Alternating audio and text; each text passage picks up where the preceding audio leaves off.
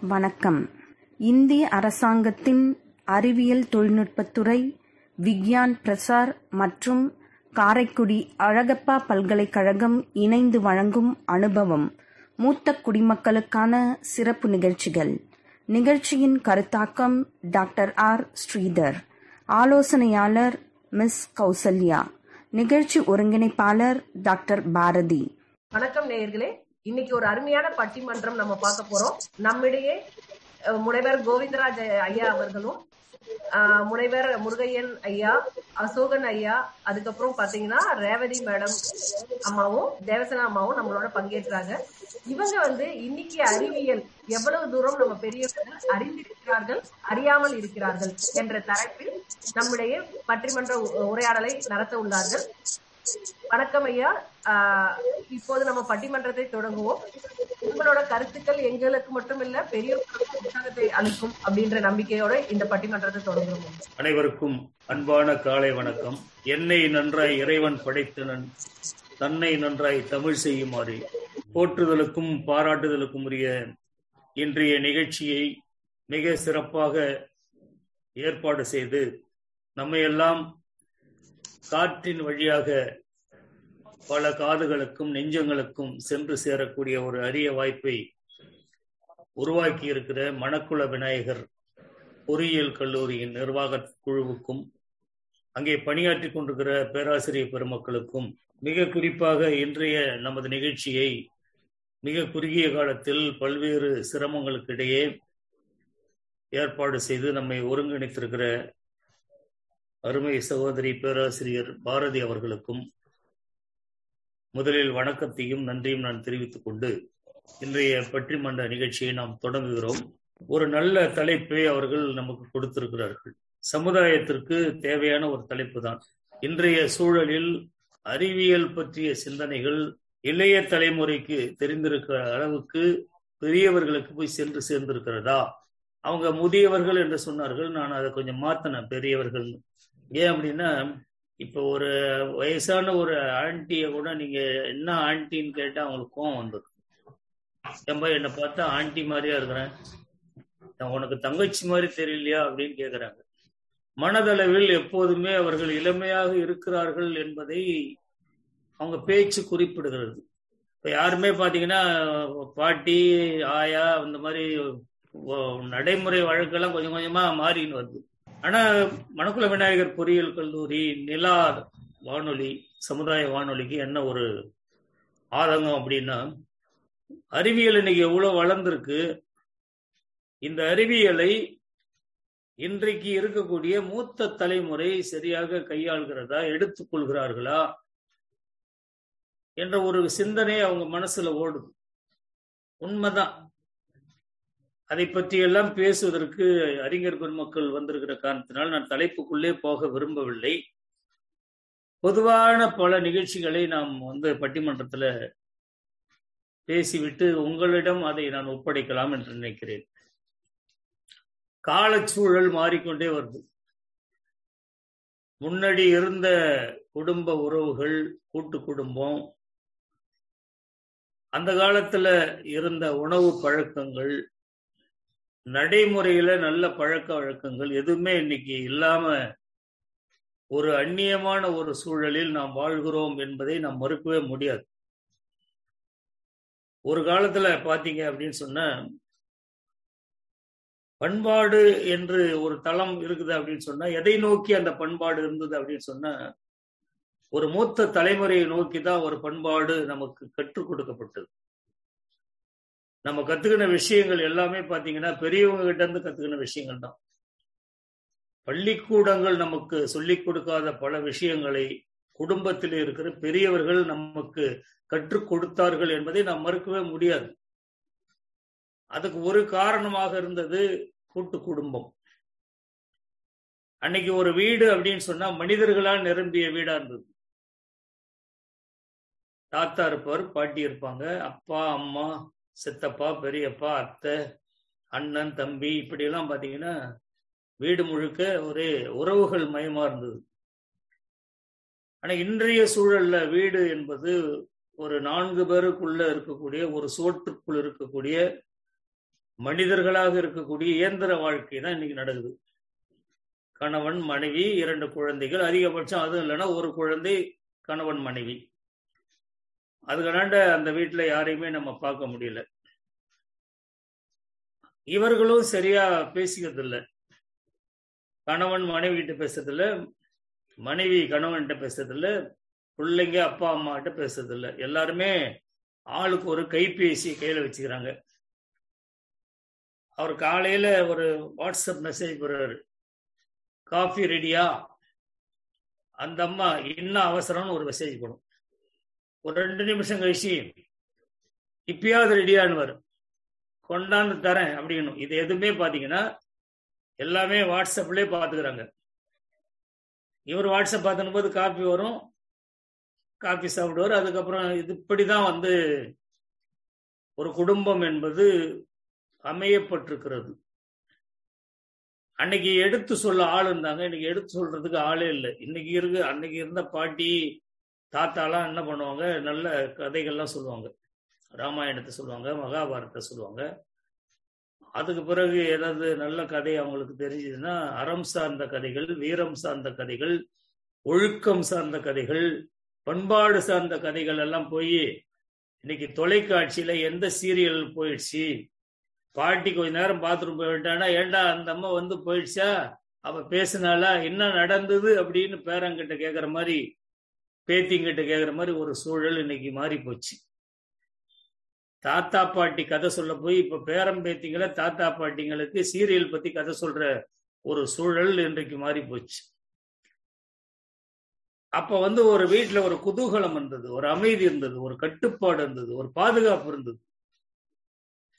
இன்னைக்கு எதுவுமே இல்லை. வெறிச்சோடி போன வாழ்க்கையா போச்சு. பணம் சுயநலம் தன்னை பற்றிய தன்முனைப்பு இதுதான் இன்னைக்கு வாழ்க்கையினுடைய தேடலா இருக்கு. அப்ப பண்பாட்டு வந்து ஒரு தலைமுறை கத்துக்கல அப்படின்னு சொல்றதுக்கான நியாயங்களை நம்ம பேசுவதற்கு நமக்கு எந்த உரிமையும் கிடையாது. ஏன் அப்படின்னா அன்றைக்கு இருந்த கூட்டு குடும்ப மனோபாவத்தில் பெற்றோர்களினுடைய அரவணைப்பில் பெரியவர்கள் அரவணைப்பில் அவன் கற்றுக்கொண்ட விஷயங்கள் நிறைய இருக்குது. அத்தை வீட்டுக்கு ஒரு நாளைக்கு போயிரு சித்தப்பா வீட்டுக்கு ஒரு நாளைக்கு போயிரு மாமா வீட்டுக்கு ஒரு நாளைக்கு போயிரு அப்படி என்பது உறவு முறைகள்ல ஒரு பிடிப்பு ஒரு பிடிப்பு வந்தது. இன்னைக்கு அப்படி மாறி போச்சு. பக்கத்து வீட்டுக்கே அனுப்ப மாட்டோம் நம்ம. சந்தேகம் வருது. நம்ம பக்கத்து வீட்டுல இருக்கிறவன் யாருன்னே நமக்கு தெரியல. கிராமங்களே பரவாயில்ல நகரங்கள்ல அதை விட மோசம். ஏதாவது சுனாமி வெள்ளம் இந்த மாதிரி அடிக்கும் போதுதான் மாடி வீட்டுல இருக்கிறவன் இங்கதான் இருக்கிறானா? பரவாயில்லையே. சார் நான் உங்களை இந்த ஏரியாவில் பார்த்ததே இல்லையோ. உங்க வீட்டு மத்தியில தாங்க நாங்க இருக்கிறோம். அப்படிங்களா? அப்போ வெள்ளம் வரும்போது தான் எல்லாம் மேல போய் சந்திக்கிறாங்க. ஓ நம்மளாம் இந்த அப்பார்ட்மெண்ட்ல தான் இருக்கிறோம் போல இருக்குது அப்படின்னு. அப்போ ஒரு உறவு முறைகள் ஒரு நட்பு என்பது எல்லாமே பாத்தீங்கன்னா அந்நியமான ஒரு சூழ்நிலையில மாறிக்கொண்டே இருக்குது. ஒரு வீட்டுக்கு நம்ம போனோம் அப்படின்னா அந்த காலத்துல சொல்லுவாங்க எங்க அத்தை நேற்று தான் ஊர்ல இருந்து வந்தாங்க. அவங்க அதிரசம் கொண்டு வந்தாங்க முறுக்கு கொண்டு வந்தாங்க. அந்த பணியாரம் கொண்டு வந்தாங்க அப்படின்னு நம்மகிட்ட சொல்லும்போது ஒரு மகிழ்ச்சி இருந்தது. இன்னைக்கு எங்க வீட்டுக்காவது நீங்க போனீங்க அப்படின்னு சொன்னா அது ஒரு பீரோ இருக்கு பாருங்க சார் அது போன வாரம் வாங்கினேன். இந்த வாஷிங் மிஷின் வந்து நேற்று தான் சார் வாங்கினேன். இது முந்தா நாள் வாங்கினேன்னு இயந்திரங்களை காட்டி மகிழ்ச்சி அடைகிறோமே தவிர மனிதர்களை மறந்து விட்டோம் என்கின்ற ஒரு மோசமான சூழலில் தான் இன்றைய நாம் வாழ்ந்து கொண்டிருக்கிறோம். இந்த சூழ்நிலையில் எப்படி நாம் வந்து இன்றைக்கு இருக்கக்கூடிய நவீன தொழில்நுட்பங்களை எல்லாரும் கத்துக்கினாங்கன்னு நம்ம சொல்ல முடியாது. ஒரு காலத்துல பாத்தீங்க அப்படின்னு சொன்னா வீட்டுக்கெல்லாம் வந்து இந்த போன் வசதியா இருக்காது. எங்கேயாவது ஒரு வீட்டுல நல்ல வசதியா இருக்கிறவங்க வீட்டுல ஒரு போன் இருக்கும். அதுவும் அந்த காலத்து போன்ல நீங்க பார்த்துருப்பீங்க நம்ம அந்த ஊர்ல யாருக்காவது போன் வரணும்னா அவங்க வீட்டு நம்பரை தான் கொடுப்பாங்க. நீங்க பேசுங்க. நாங்க அங்க போய் அவங்க சொல்லி அனுப்புவாங்க இவங்க போய் பேசுவாங்க. அப்படி இல்லைன்னா ட்ரங்க் புக் பண்ணிட்டு அதுக்காக வெயிட் பண்ணிட்டு இருப்பான் அது ஒரு ரேஷன் கடை கியூ மாதிரி நீட்டா இருக்கும். இவன் ஹலோ? அப்படின்னா மெட்ராஸ் இருக்கிறவனு கேட்கும். அந்த அளவு சவுண்டா பேசுவான். ஒரு ரகசியமா எந்த விஷயத்தையுமே பேசவே முடியாது. எந்த ஒரு செய்தி சொன்னா ஊர்ல இருக்கிற அத்தனை பேருக்கும் தெரியும். ஆனா இன்னைக்கு அப்படி இல்லை. போனை வச்சு ம்? ம்? இந்த மாதிரி சைலண்ட் மோடு அந்த முகத்துல எக்ஸ்பிரஷன்ல வந்து ஆ இப்படியே தான் பேசிக்கிறாங்க. என்னதான் பேசுவாங்கன்னு தெரியல. ஆனா அப்படிதான் ஒரு இப்ப இருக்கிற சூழல்ல பாத்தீங்கன்னா எல்லாரும் ஆளாளுக்கு ஒரு போனை வச்சுன்னு வீட்டுல இருக்காங்க. அந்த போன் பாத்தீங்கன்னா அப்பெல்லாம் ஒரு காலத்துல நம்ம வீட்டுல ஒரு போன் அடிச்சுது அப்படின்னு சொன்னா வீட்டுல ரூம்ல இருக்கிறவங்க எல்லாம் கூடத்துக்கு வருவாங்க. அப்பா பேசுவார் அம்மா பேசுவார் குழந்தைங்க பேசும் அப்படியே ஒரே சந்தோஷமா இருக்கும் அந்த பேச்சு. இப்போ ஒரு வீட்டுல யாருக்காவது போன் வந்தா எடுத்துன்னு எங்கன்னா ஓடிடுறாங்க. ஒருத்தன் கொள்ள பக்கம் ஓடுறோம் ஒருத்தன் மொட்டை மாடிக்கு ஒருத்தன் ரூம்ல கதவை சாத்தின்னு பேசுறோம் அப்பா அம்மா இருக்கிறாங்கன்றது தெரியாம கூட பேசணும்னு நினைக்கிறாங்க. என்ன பாத்தீங்க அப்படின்னு சொன்னா ஒவ்வொருத்தவங்க வீட்லயும் அப்பா வாங்கி கொடுப்பாரு. பத்தாயிரமோ ஐம்பதாயிரமோ ஒரு லட்சமோ போன இவன் என்ன பண்ணுவான்? ரகசியமா ஒரு கோடு வச்சிருப்பான். இவனுக்கே ஒரு போன் வந்தா கூட நாம எடுத்து பேச முடியாது. அதுல என்னடா ரகசியம் உங்களுக்கு? பெத்தவங்க வாங்கி கொடுக்குறாங்க போனு இவன் லாக் பண்ணிடுவான். அந்த பாஸ்வேர்டு நமக்கு தெரியாது. அப்படிதான் ஒரு வீட்டுல போன் அடிக்குது. அப்பா எடுத்துன்னு மொட்டை மாடிக்கு போயிட்டாரு. அலோ அலோ அலோ அலோன்னு ரொம்ப நேரமா பேசினுக்கிறாரு அஞ்சு நிமிஷம் ஆச்சு பத்து நிமிஷம் ஆச்சு போனவரை காணாமன்னு பையன் மேல தேடின்னு போனான். என்னப்பா வெயில நின்று பேசினுக்கிறீங்க சிக்னலே கிடைக்கலடா அப்படின்னு அவன் பார்த்தான் நீங்க இன்னும் ஐம்பது தடவை முயற்சி பண்ணாலும் உங்களுக்கு சிக்னல் கிடைக்காதுப்பா ஏன்டா அப்படி சொல்றேன் ஏன்பா டிவி ரிமோட்டை வச்சுக்கிட்டு பேசினா எப்படிப்பா சிக்னல் கிடைக்கும்?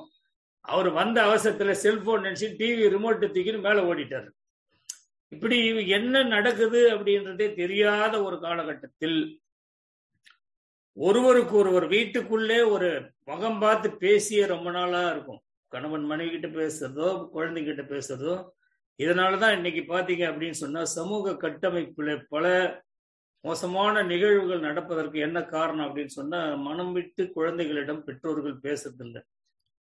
பள்ளிக்கூடமே போய் வந்தா கூட என்ன படிக்கிற விஷயத்தை தவிர ஹோம்ஒர்க் செய்யலையா என்ன நடத்துனாங்க அதை செய் இதை செய் டியூஷன் போ இப்படி இப்படி. இப்போ சின்ன குழந்தைகளை கூட பாத்தீங்கன்னா இப்போ பிரசவ ஆஸ்பத்திரியில குழந்தைய அட்மிஷன் போடுறதுக்கு முன்னாடி பள்ளிக்கூடத்தில் போய் நிக்கிறான் ஏன்னா பெரிய ஸ்கூல்ல சேர்த்தாதான் அவருக்கு பிரிஸ்டீஜ் இந்த பள்ளிக்கூடத்தில் படிச்சாதாங்க என் குழந்தைக்கு வந்து எதிர்காலம் நல்லா இருக்கும்னு அங்க போய் அப்ளிகேஷன் வாங்குறதுக்கு வெடிய வெடிய காத்து நிற்கிறோம் குழந்தை இங்க பிறந்திருக்கும் இவன் அட்மிஷனுக்கு போய் அங்க நின்று இருப்பான். சில பேர் காலையில இந்த குழந்தைகளை கிளப்புறதுக்கு படாத பாடுபடுவாங்க. அதாவது அந்த குழந்தைய போட்டு போட்டு பாத்ரூம்ல போட்டு அதை குளிப்பாட்டி கொண்டாந்து நல்லா யூனிஃபார்ம் போட்டு டை எகைய கட்டி ஒரு பக்கம் இட்லி எடுத்து வாயில ஊட்டிக்கின்னு ஒரு பக்கம் இந்த பக்கம் என்ன பண்ணும்? ஷூவை எடுத்து காலில் மாட்டோம். அப்படிதான் ஒரு அம்மா அவசரத்துல என்ன பண்ணிச்சு? சாக்ஸ் எடுத்து பையன் வாயிலே வச்சிருது ஏன்னா இட்லி நினைச்சின்னு அதுக்கு புரியல. என்னடா இந்த நேரத்துல? அப்படிலாம் ஒரு பரபரப்பான ஒரு சூழல் பரபரப்பான ஒரு காலகட்டத்தில் நம்ம வாழ்க்கை போய் கொண்டிருக்கிறது. அந்த வாழ்க்கையில பாத்தீங்க அப்படின்னு சொன்னா இப்ப நம்ம கையில உள்ளங்கையில் உலகன்ற மாதிரி இந்த செல்போன் ஒரு சில விஷயங்களை தவிர பாத்தீங்கன்னா அந்த செல்போனுடைய உபயோகம் மிக மோசமான ஒரு சமுதாய கட்டமைப்பை கெடுக்கிற ஒரு விஷயமாக வந்து போச்சு. இன்னைக்கு இருக்கக்கூடிய ஆரோக்கியமற்ற ஒரு சூழலுக்கு நம்ம நினைக்கிறோம் நவீன தொழில்நுட்பம்னு தேவைதான் இல்லைன்னு நம்ம சொல்லலை. ஆனா அந்த தொழில்நுட்பத்தால் ஏற்படுகின்ற நன்மைகளை விடவும் தீமைகள் பன்மடங்கானது என்பதை எல்லாருமே உணர்ந்துதான் இருக்கிறோம். ஆனா வேற வழி இல்லை. நாம இந்தியாவை பொறுத்த வரைக்கும் கழிப்பறைகள் இல்லாத கிராமங்கள் கூட இருக்கும். ஆனா கைபேசி இல்லாத ஒரு மனிதன் கூட இல்லை அப்படின்ற அளவுக்கு நம்ம வந்துடுறோம். இன்னைக்கு குழந்தைங்க கூட ஈஸியா பாத்தீங்கன்னா இப்பெல்லாம் அது முன்னாடி குழந்தைங்களுக்கு பொம்மைலாம் வாங்கி கொடுத்து விளையாட வைப்பாங்க. இப்போ ஒரு செல்லை போட்டு விட்டுறாங்க அதுவே நோண்டி நிறுத்து வச்சுக்கணும் ரெண்டு வயசுலயே அது எல்லாத்தையும் கத்துக்குது. அதுக்கு என்ன தேவையோ அந்த தாளாட்டு பாட்டு வேணாலும் அதுவே போட்டு கேட்டு இருக்குது. அதாவது கவிப்பேரரசு வைரமுத்து கூட ஒரு பாட்டு சொல்லுவாரு. சோலைக்கு பிறந்தவனே சுத்தமுள்ள பூமகனே வேலைக்கு போகணும்னு ஒரு பாட்டு வரும். அதுல வரும் ஞாயிற்றுக்கிழமை வரும் தாய் என்று நினைப்பதற்கு அப்படின்னு ஒரு செய்தியை சொல்லுவாரு. அந்த அலுவலகத்துக்கு போறக்கூடிய பெண்கள் இல்லை இப்ப அலுவலகம் மட்டும் கிடையாது. இன்னைக்கு பெண்கள் எல்லாமே எல்லா இடத்துலயும் வந்து வேலை செய்யறாங்க உண்மையிலே சொல்ல போனா பெண்களுடைய வளர்ச்சி என்பது இன்றைக்கு எல்லா துறைகளிலும் முதன்மையாக இருக்கிறது என்பதை நாம் மறுக்க முடியாது. இப்படிப்பட்ட ஒரு அற்புதமான சூழல்ல இந்த நவீன தொழில்நுட்பங்கள் நம்ம எவ்வளவு தூரம் கொண்டு போகுது அந்த நவீன தொழில்நுட்பங்களால ஏற்படக்கூடிய நன்மைகள் என்ன அதை தெரிஞ்சிக்காம ஒரு தலைமுறை இருக்கலாமா ஏன் அப்படின்னா இன்னைக்கு எல்லாருமே செல்போன் வந்து பயன்படுத்துறாங்க. கால் வந்தா அட்டன் பண்றாங்க திரும்பி அவங்க நம்பர் போட்டு பேசுறாங்க. இன்னும் நிறைய பார்க்குறேன் நான் பெரியவங்க வாட்ஸ்அப்லாம் வராங்க முகநூல்ல வராங்க.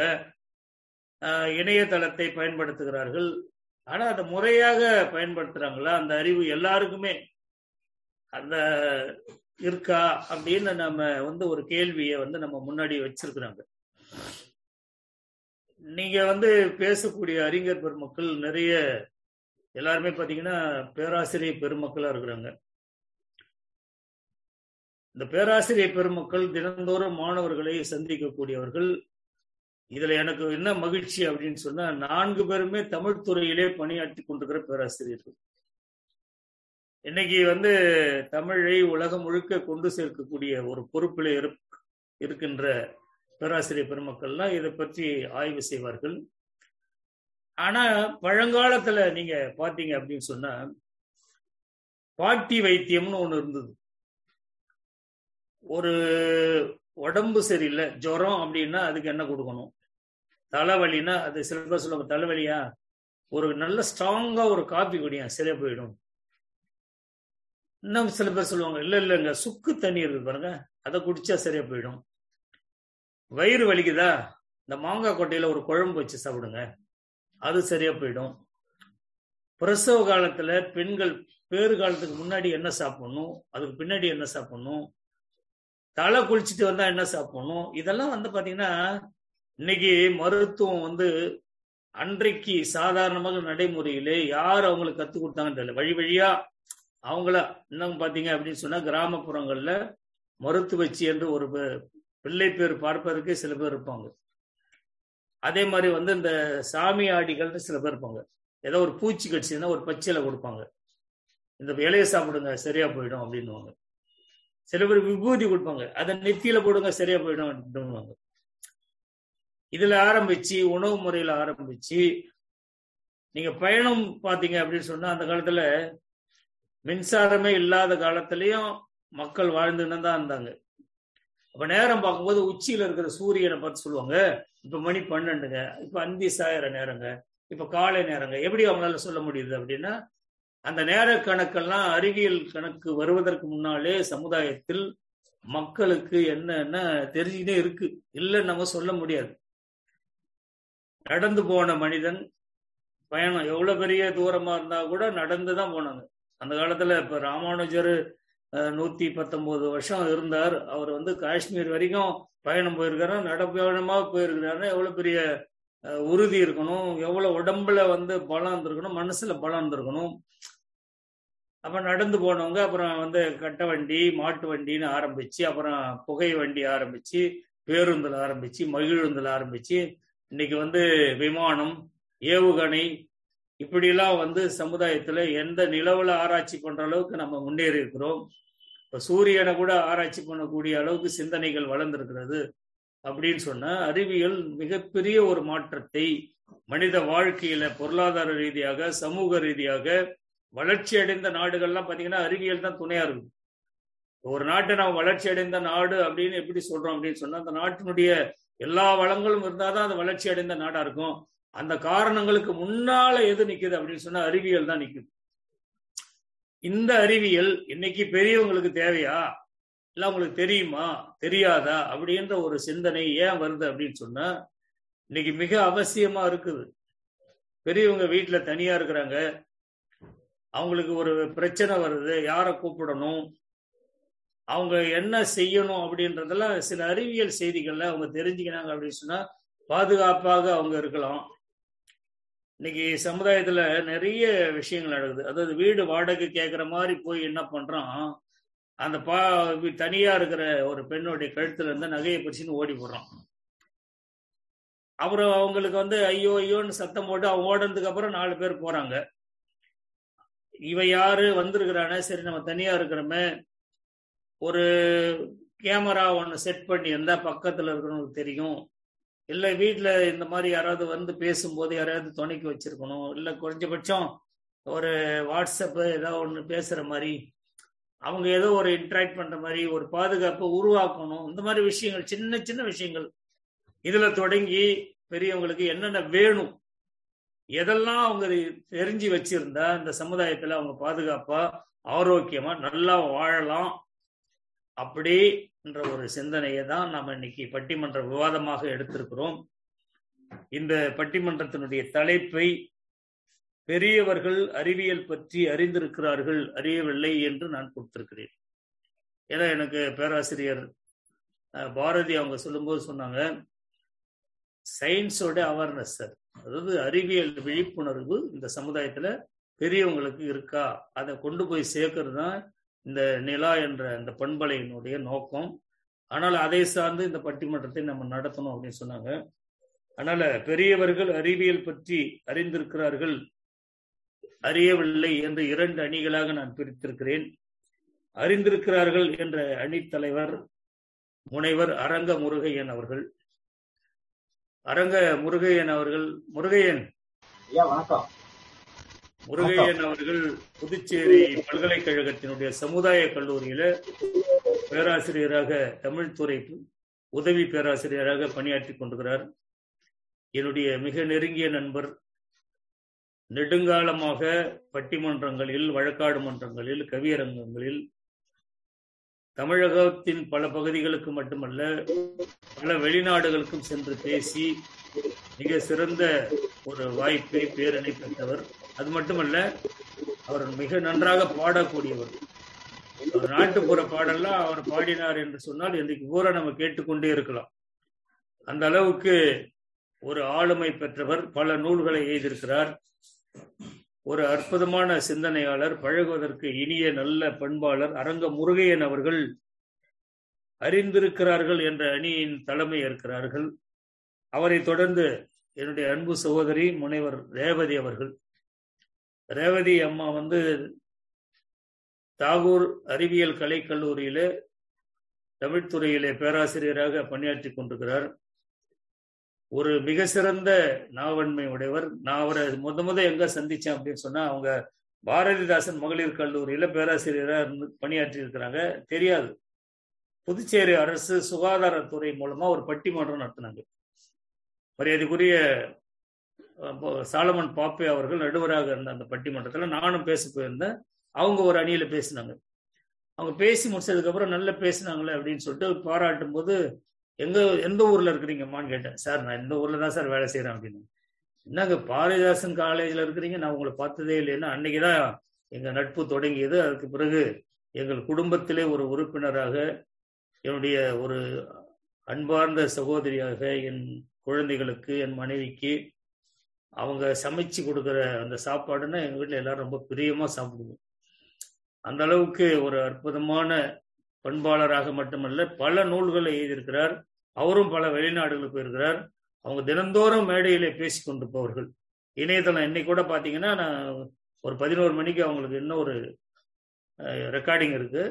இருந்தாலும் பெருந்தன்மையோடு அவர்கள் ஒப்புக்கொண்டார்கள். அவர்கள் வந்து இல்லை பெரியவங்கெல்லாம் அறிவியலை நல்லா அறிஞ்சிருக்கிறாங்க ஐயா அப்படின்னு பேச வராங்க. என்ன பெரியவங்களுக்கு அறிவியல் அறிவு இருக்குது அப்படின்னு சொல்றீங்க? அவங்களாம் அந்த அளவுக்குலாம் இன்னும் வரவே இல்லைங்க. இன்னும் வரணும். கொஞ்சம் தெரிஞ்சிருந்தாலும் நிறைய அவங்களுக்கு தெரியணும் அப்படின்னு சொல்லிட்டு உடனே கோபம் வந்துச்சு நம்ம பேராசிரியர் உரு அசோகன் அவர்கள். உரு அசோகன் அவர்கள் விழுப்புரத்தில் இருக்கக்கூடிய அறிஞர் அண்ணா அரசு கலைக்கல்லூரியில் தமிழ் துறையிலே பேராசிரியராக பணியாற்றி கொண்டிருக்கிறார்கள். அவரும் மிக சிறந்த ஒரு பேச்சாளர். நாங்கெல்லாம் தொடர்ந்து மேடைகளிலே பேசி கொண்டிருப்பவர்கள். இப்போ கூட எங்க ஊர்ல புத்தக கண்காட்சி நடக்குது. அந்த கண்காட்சியில தினந்தோறும் அசோகனும் முருகையனும் பேசாம மேடையே கிடையாது. இவங்க ரெண்டு பேரும் தினந்தோறும் பேசியிருக்கிறாங்க ஆனால் அந்த கால சூழலில் கூட பெரியவர்கள் அறிவியலை பற்றி அறியவில்லை என்ற தலைப்பிலே தலைமை பேச்சாளராக பேச வருகை தந்திருக்கிற நண்பர் அசோகன் அவர்களை பாராட்டி வரவேற்கிறேன். அவருக்கு துணையாக மரியாதைக்குரிய பேராசிரியர் தேவசேனா அவர்கள் அவங்க கடலூர்ல இருக்கக்கூடிய கந்தசாமி நாயுடு கலை அறிவியல் கல்லூரியில தமிழ்துறை உதவி பேராசிரியராக பணியாற்றிருக்கிறாங்க அவங்களும் மிக சிறந்த பேச்சாளர் நல்ல பட்டிமன்ற பேச்சாளர் கருத்தரங்கத்தெல்லாம் பேச அவங்களே நிறைய பாத்தீங்கன்னா இந்த மாதிரி இணைய வழி கருத்தரங்கங்கள்லாம் நிறைய கல்லூரி வாயிலாக மாணவர்களுக்கும் மற்றவர்களும் நடத்தி கொண்டிருக்கிறார்கள். இந்த நான்கு அறிஞர் பெருமக்களுக்கு மத்தியில் ஒரு சாதாரண நாள் நான். என்னை வந்து நடுவரா அந்த பாரதி அம்மா சொல்லிட்டாங்க. நீங்க நடுவரா இருந்து நடத்தி கொடுங்க சார் அப்படின்னு. ஏன்னா நடுவரா இருக்கிறதுல ஒரு சௌ வசதி என்னன்னா நம்ம அதிகமா தெரிஞ்சு பேசணும்னு அவசியம் இல்லை. என்ன இவங்க என்ன பேசுறாங்களோ அதையே சொல்லிக்கலாம்.